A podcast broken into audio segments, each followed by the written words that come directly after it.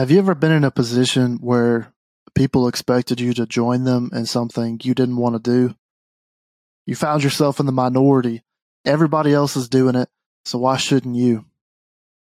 Whether it's something as challenging as substances or physical relationships, or maybe it's just as simple as making or participating in inappropriate jokes, we've all found ourselves in these type of situations. In your early twenties, everything changes. You're not in your parents' house, you're out on your own, making your own choices, and it could be so easy to compromise the values that you held strong in high school. So you might find yourself asking, how can I refuse to compromise when I'm in the minority, when everyone else is doing it? I'm Josh Cave, and I've asked those exact same questions. In fact, I've spent my entire life asking questions like this and about Christianity. Those questions have led me to a ton of study and even earning a bachelor's degree in Bible and theology. I've definitely wondered and considered how to maintain integrity and refuse to compromise. Today, I discuss this topic with my wife, Molli Cave, and we will show you how you can maintain your integrity when the rest of the world wants you to give it up. But first, let's cue the music.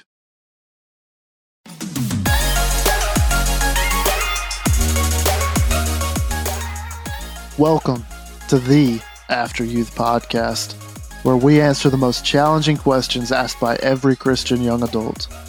Let's dive in. Hey guys, today we're talking about maintaining your integrity and standards into and throughout adulthood. We've talked a good bit in this podcast about the challenges of transitioning, the, the added freedom and stuff like that. But one of the responsibilities that comes along in young adulthood is you get to choose who you're going to be. This is kind of a funny story from my own life. So when I was um, when I was fifteen, sixteen, seventeen years old, uh, Call of Duty was really big, the video game, and a lot of my friends were really into it. So I would go over to their house and yeah, they'd be playing it. They got really good at it. You know, they were playing online and stuff like that. One of the rules in my family was that we weren't allowed to play video games where you kill other people. Yeah, you know, it was pretty common, like among conservative families, but that was just a rule in my in my house. You know, that was one of the rules my mom had. So it kind of stunk. You know, everybody else was good at it. Everybody else was playing these games, and and I couldn't. So I had this idea when I was se- probably seventeen years old. I decided that I could hide these video games. GameStop had a deal like that week or something. You could buy three games for twenty dollars or something like that. And I was like, I'm going to do it. I'm going to buy some violent video games and I'm going to stash them in a shoebox under my bed like my friends were doing. I did it. Yeah, I got like two Call of Duty games and maybe a Halo game or something like that. And I got a shoebox and I stuffed them under my bed and I played them, you know, maybe a couple of times, but I didn't play them a lot because I was worried that somebody would find out, you know? So after about a week, I sat there and I was nervous. I was anxious because I had these things under my bed. And I had this moment, I was like, I don't have to do this. So after about a week, I pulled the shoebox back out from under my bed and I took the games back to GameStop because I couldn't handle the pressure of having them hidden under my bed. It was funny because my family had this standard and I didn't necessarily, you know, agree with it. So I got these games, I hid them, and then I, I couldn't deal with the pressure, so I took them back. Like six months later, I move off to college. I go to a, Evangel University in Springfield, Missouri, and one of the first things I did was go and buy some Call of Duty games. I had no regrets, no stress about it at that point, because once I was out of my parents' house, I was like, that's my choice. You know, I can do what I want. And I, I personally had no moral issue with playing those kinds of games. But when I was in my parents' house, I wasn't gonna, I wasn't going to defy them. And I think it's a funny example, you know, it's a funny thing to talk about, you know, that I was too chicken to, to keep these video games. But I think it really boils down to what we're talking about today, and that whenever you become a young adult, you have the choice. When I was at my parents' house, I would never, I would never play those games. I made a choice. I made a decision that I was going to respect them and all the things that I did. When I got out of my parents' house, it was my choice. What I chose to play, what I chose to do, it was on me. But in a variety of choices, this is the case with young adults. When you become a young adult, you move out on your own, you go to college, whatever it is, you're outside of your parents' house for a little bit. You have the choice of what you're going to do. You have the choice of who you're going to be, what you're going to say, how you're going to talk, how you're going to live, what you do in relationships. You know, there's a number of things that you choose now, and it's your one hundred percent responsibility. Your parents can still get mad. They can get frustrated because of the choices you make, but they don't have the final say anymore. You do. And so I think it's really important that we discuss maintaining your morals. How do I stand up? How do I be the person that I want to be? So, Molly, I want to get you in on this. Is there any moral in your life that you You really had to come to a decision for yourself about whenever you became a young adult? Yeah. So um, I guess one of the things for me was the decision whether or not to partake in drinking alcohol and the party scene and just kind of things like that. So when I was um, twenty-one, I was living on my own at the time, and I was hanging out with friends that I still love them to this day, but they don't necessarily believe the way I do. They are okay with Um, the occasional drinking of alcohol and going out to certain bar scenes and stuff like that. And so I grew up in a household that did not believe in that. And I told myself growing up, I would not even put myself in those situations. But I found myself not wanting to miss out on having fun in my youth. So I started hanging out with my friends and, you know, going to these scenes and not drinking, but being surrounded by everybody that was drinking. Looking back, I stopped going I, and I explained it to my friends. This was not the, the best place for me for, you know, it's interfering with my personal values, my spiritual values, and it was just not the best scene for me. And so looking back, I wish I'd never even put myself in those situations. I wish I'd held on to that standard. Now I definitely do, and they totally understand that. They'll invite me to the things, but they're like, I get it. We want you to be around, but we get that that's not part of your life anymore. And so again, like I never actually drank or anything, but I just wish I'd never even set myself up for the potential to be tempted in, or what I consider tempted in those situations. Yeah. And I, th- I think that's really important, because a lot of people, they go into young adulthood and they feel like they're really strong and they, they really have this ability to, no matter what anybody else is doing, I'm good, you know? And And we have to have that to some degree, because you work and you go to school and you do all these things around people that might not have the same values that you do, but you still have to sit there and choose where you're going to go.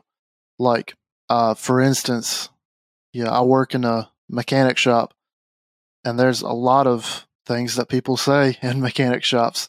And it does come to a question whenever I get home of what I'm going to surround myself with at home. I can't control what other people say, but I can control what comes into my ears.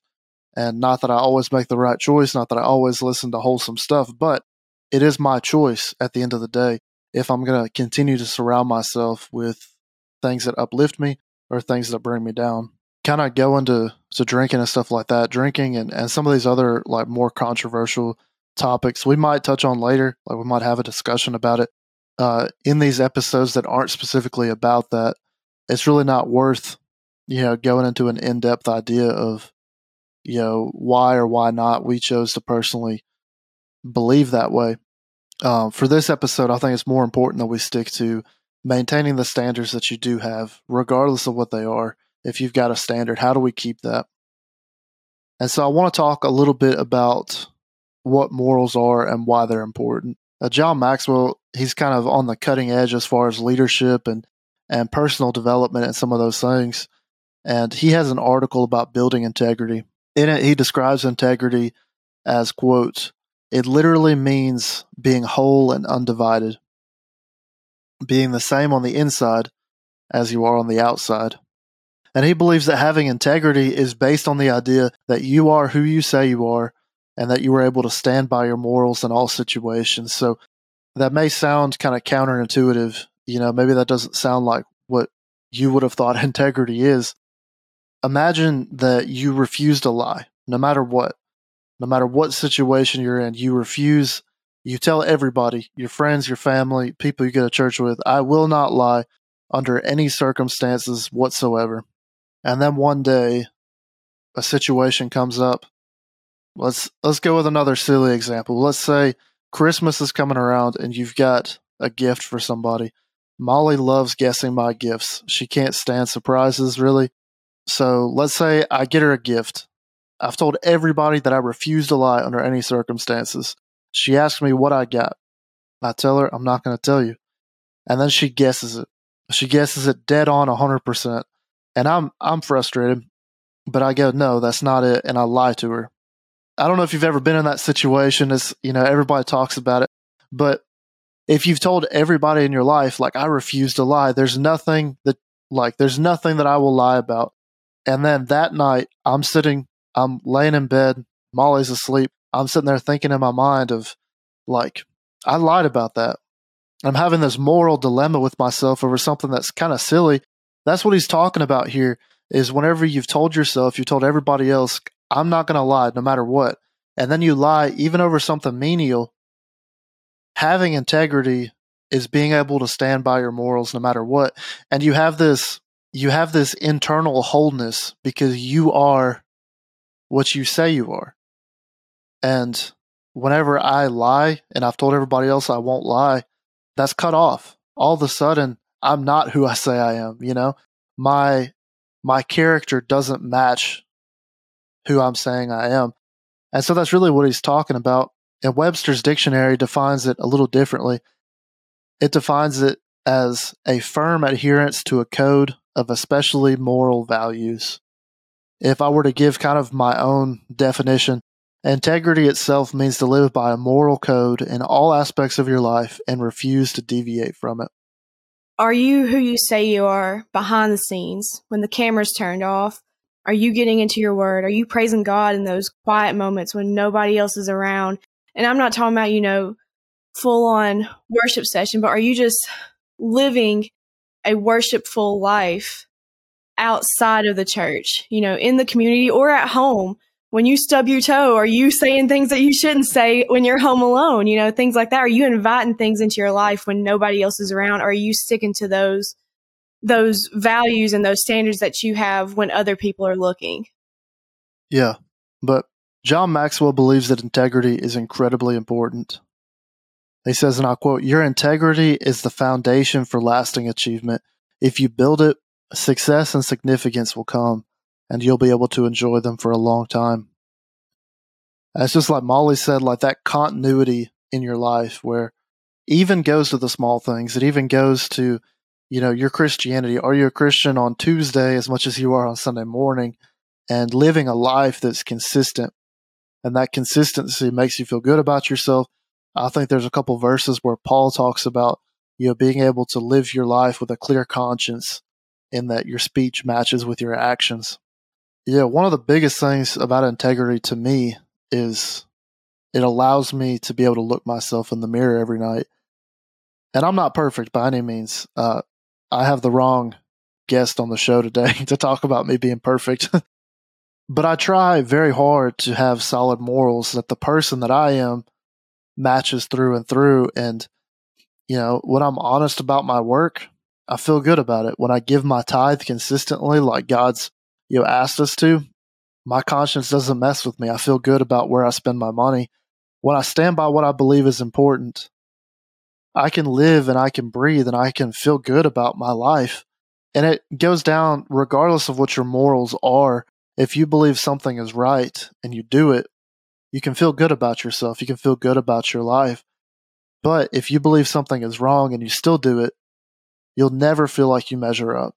You'll never feel like like you're okay, you know, you'll always disappoint yourself.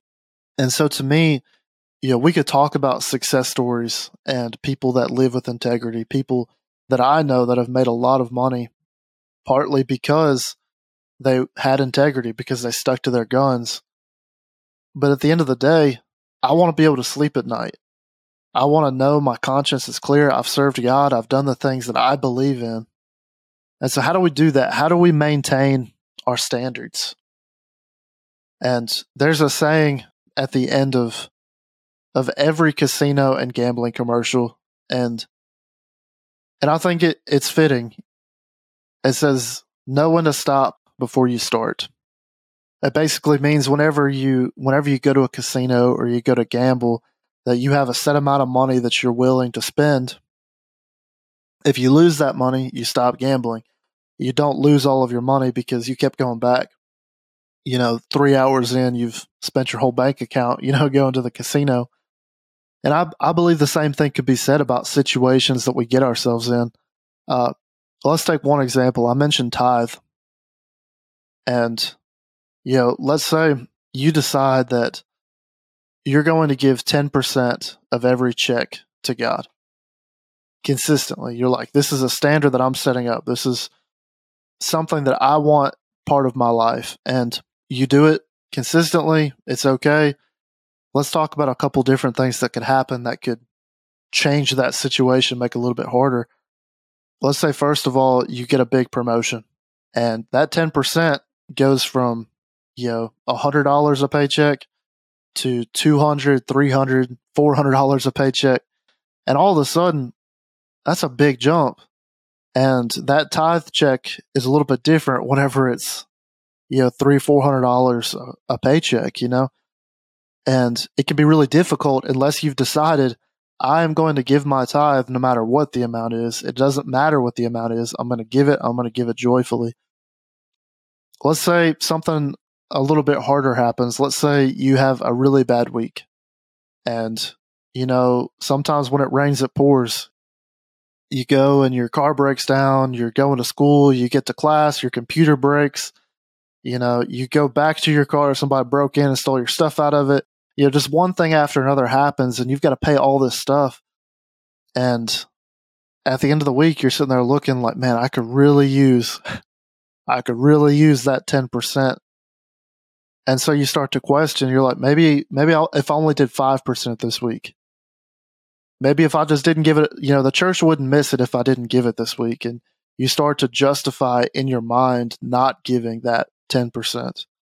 It goes back to that, know when to stop before you start. You know, if you decide in the, in your mind that I'm going to give my ten percent no matter what, then it's not a choice anymore. It's a habit. It's who you are. You, you choose, like, this is what I'm going to do no matter what happens. And it's so easy if you're not grounded in that. If you don't make that decision one hundred percent, it's really easy to to deviate from it. And you can't maintain standards. You can't maintain integrity unless you choose one hundred percent. This is who I am, and this is what I'm standing by. And so I think that's one of the big things to talk about here is you've got to choose. You've got to make that decision. Yeah, and it's just like, you know, we've kind of caught ourselves in this situation before. Like when we moved, like, you know, the standard is, or our value and our standard and goal is we go to church whenever the doors are open, you know, whenever, every Sunday, every service we can.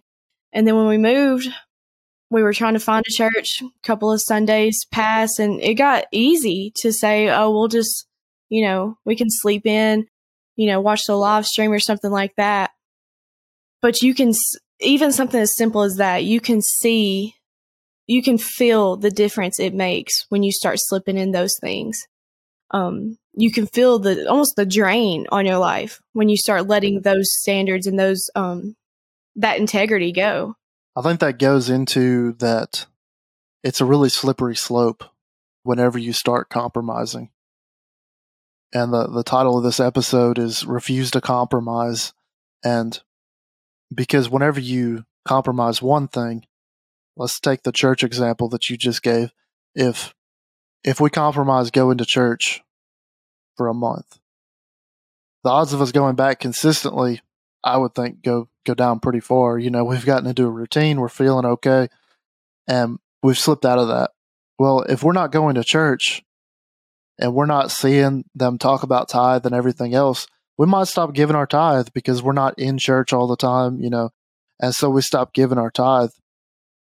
And we go even further than that. You know, we stop listening to wholesome things. We stop, you know, watching preachers online. We stop doing these things to help build us up spiritually.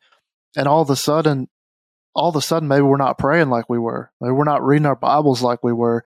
And it can be this slippery slope. You know, you sit there, if you compromise on going to church and you say, I'm just, you know, I just don't have the time. I don't have the energy.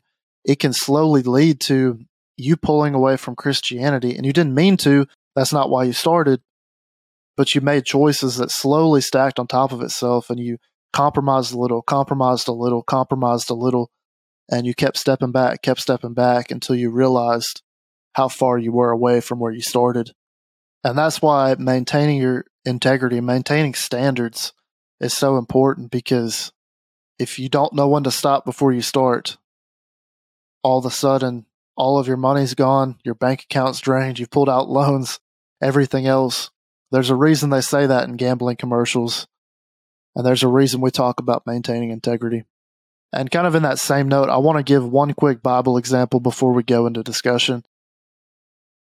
And I want to talk about David, the man after God's own heart, the, the guy that killed Goliath, the greatest king that Israel had ever seen. And he dealt with maintaining his integrity. A lot of people know the story in the Bible where David was up on the rooftop and he looked down and he, he caught a glimpse of Bathsheba while she was bathing on another rooftop. And he kind of lingered. He, he, you know, kept looking at her, kept looking at her. And he, he called for somebody to go and get her for him. And he couldn't control himself. So he took it a step further and he, he called her in and committed adultery. Well, she ended up getting pregnant. This bad situation where he compromises integrity, and he slept with this woman that wasn't his wife, that he slept with this woman that was somebody else's wife. All of a sudden she's pregnant. Now he's got a problem. And so what does he do? Bathsheba's husband was in David's army, and they were about to go to war. So David called one of his commanders. He said, put, put Bathsheba's husband on the front lines, and basically had him murdered in war. And so all of a sudden, David went from somebody who, you know, was lustful on a rooftop to an adulterer and then to a murderer. And the slippery slope started because he didn't hold to his standard. He didn't look away from the rooftop. I promise you, if King David, the man after God's own heart, can have something like this happen where he, he slips and slips and slips, and all of a sudden what went from a rock turned into a an avalanche, you know? If that can happen to him, it can happen to any of us if we don't watch ourselves and stay firmly grounded in our integrity. And so I want to switch gears here and uh, just kind of discuss this topic with Molly a little bit more. Molly, is there anything that God has done in your life that you believe is because you maintained your integrity? Yeah, I think for me, um, my standard that I set for myself to not chase after relationships well on a young age and just let God guide me, um, and let Him prepare me and let Him let me know and take control and just kind of show me when it's time for whoever that may be, which now I know was you. But um, there's nothing wrong with dating, but He saw that I stuck to that standard and I devoted that to Him. And I think He's really blessed me. And, you know, don't get a big head about that. But I mean, you are everything and more that I could ask for in a husband. You are loving, you're caring, you take care of this family, you're a great leader. Um, and of course, like you said, you've got a few flaws, but as far as a, you know, a spiritual Christian leader for the, this household, I couldn't ask for anything better. Um, and I think if I had n- not stuck to that value, I think I really would have, um, I would have definitely settled, you know? Yeah. And I, I spent some time thinking about throughout my life, and the sermon we listened to yesterday kind of reminded me of some of my my early days, knowing I was called, knowing I was going to be a pastor. And, you know, I mentioned I've worked in motorcycle shops, and, you know, I've worked around uh, mechanics and stuff since I was fifteen years old. And I've known I was called to preach just as long. And uh, one of the things in that is that I had a choice really early on. You know, I was homeschooled, so I, I wasn't around peer pressure at school, but I was around peer pressure in those situations with guys that, that talked a very specific way, you know, with people that, that lived very specific lives. And, you know, in my life, I had to make a choice early on, like, okay, am I going to live like a preacher? Am I going to live like somebody that's called to pastor for the rest of his life? Am I going to live like all these people I'm around every day? But I think maintaining that integrity, and obviously all of us stumble sometimes. All of us, you know, we say things we shouldn't at some point, or we do think, do some things that we shouldn't. But overall, maintaining that integrity, maintaining those standards, I believe has helped me to be a better witness to people. I believe that God has blessed me in job situations because I was somebody who refused to lie, you know, that if I messed something up, I said about it. But because I've chosen to live a life of integrity, that's helped me get ahead in what I've done in my work. Yeah, and to touch on the, um, it's helped you be a better witness. I mean, how many times have you and I both been around a certain group of people and, you know, they're living it up, saying words that we don't necessarily say or things like that, that they know we don't agree with, and then they turn around and apologize, or, um, you know, they're living a life that they we don't feel we should be living. They apologize and they try to um, maintain that around us. And I feel like us just living by those certain standards, it shows. You don't just because, you know, our job as Christians is to go and spread the word. We don't have to just drill it down somebody's throat. Like, the way we live our life and the way we stick to those standards and that integrity is going to shine through us. And so um, you will see that through the people that you're around. They will notice it. They will react to it. And that's how you will get your um, confirmation that you're sticking to that.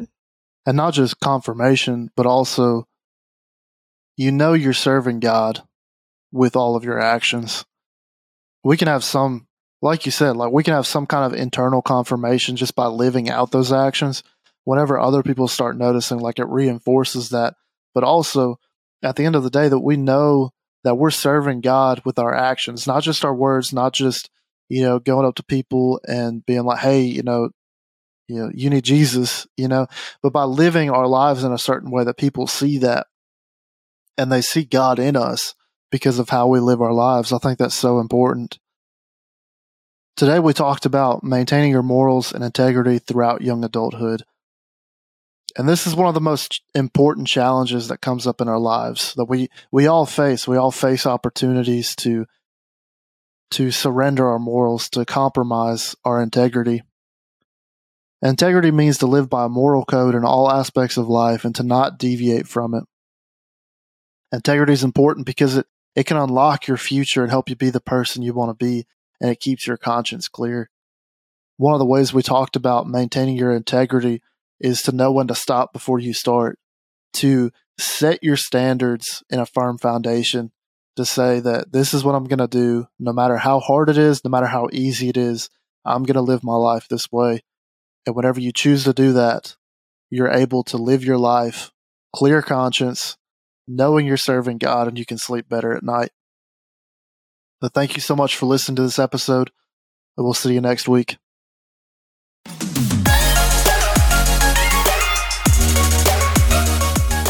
Thank you so much for listening to this episode.